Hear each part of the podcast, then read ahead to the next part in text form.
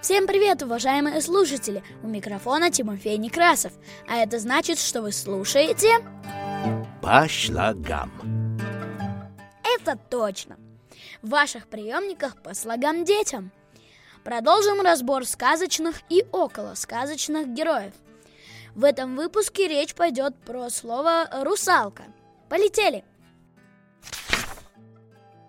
Словарь.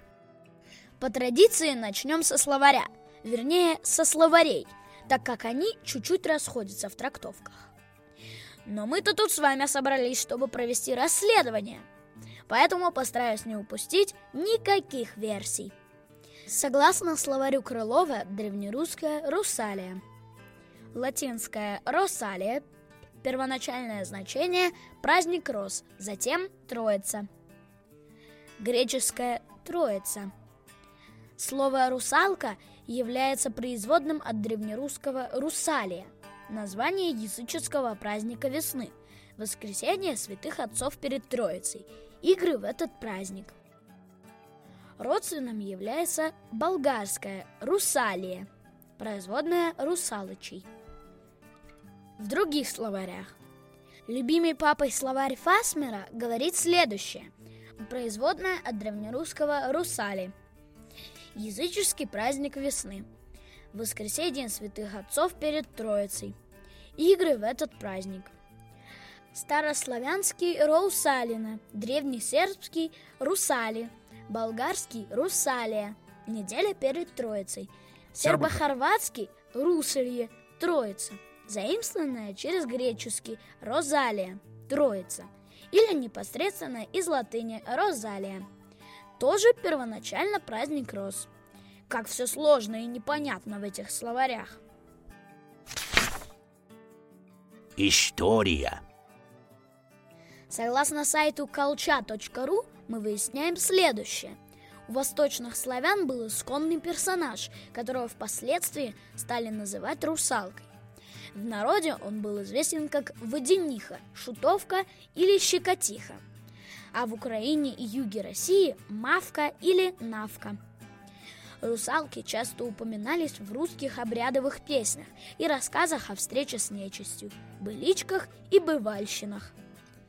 Целая неделя, чаще всего после Троицы, называлась русальной. Восточнославянские русалки имели мало общего с романтическим образом, знакомым нам по сказке Андерсона, пьесе Пушкина и немецким балладам.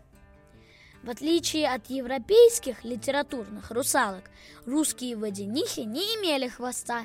Их представляли женщинами с длинными распущенными волосами, в белых одеждах или ногих. В некоторых регионах верили, что русалки молоды и красивы. В других считали, что они выглядят как безобразные старухи. В представлении русских, украинцев и белорусов – русалки были духами девушек, умерших до свадьбы, или детей, которых прокляла мать.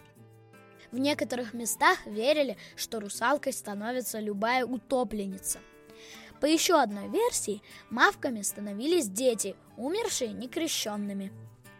Эти духи приходили в мир живых на русальной неделе, Ивана Купалы или перед Петровым днем – на русском севере рассказывали, что русалки являлись и зимой, например, из проруби. Местом обитания русалок считались также рощи, чаще всего березовые, и поля, где росла рожь. Русалкам не всегда приписывали опасные качества, и тем не менее их боялись. Самым верным средством против щекотих считалась полынь, пучок этой травы носили при себе всю русальную неделю. Широко бытовало поверье, что русалка, встретив в лесу человека, спрашивала, полынь или петрушка. Если человек отвечал «петрушка», русалка с криком «Ах ты ж моя душка!» кидалась его щекотать. Знающий человек отвечал «полынь», тогда щекотиха исчезала со словами «сам ты сгинь». Сохранились многочисленные песни-обереги, которые пели на Троицу и во все русальные дни. «Русалка-царица», «Красная девица», «Не загуби душки», «Не дай удавиться», а мы тебе кланяемся. В западных и южных областях России существовал обряд проводов русалки. В конце русальной недели в Щекотиху обрежали чучело, подобное чучелу масленицы, или самую бойкую бабу, в кавычках, из деревенских. В некоторых селах провожали русалку и русалима, мужское воплощение этого духа. Литературный образ русалки пришел в Россию из Европы в начале XIX века, проник в народную среду и к середине XX века практически заменил в массовом сознании исконно русского водно-древесного женского духа. По слогам. Дорогие мои слушатели, я от всей души благодарю вас за прослушивание. Приходите слушать мои выпуски еще. На этом прощаюсь. По слогам с вами разговаривал Тимофей Некрасов. Всего вам доброго. Пока-пока.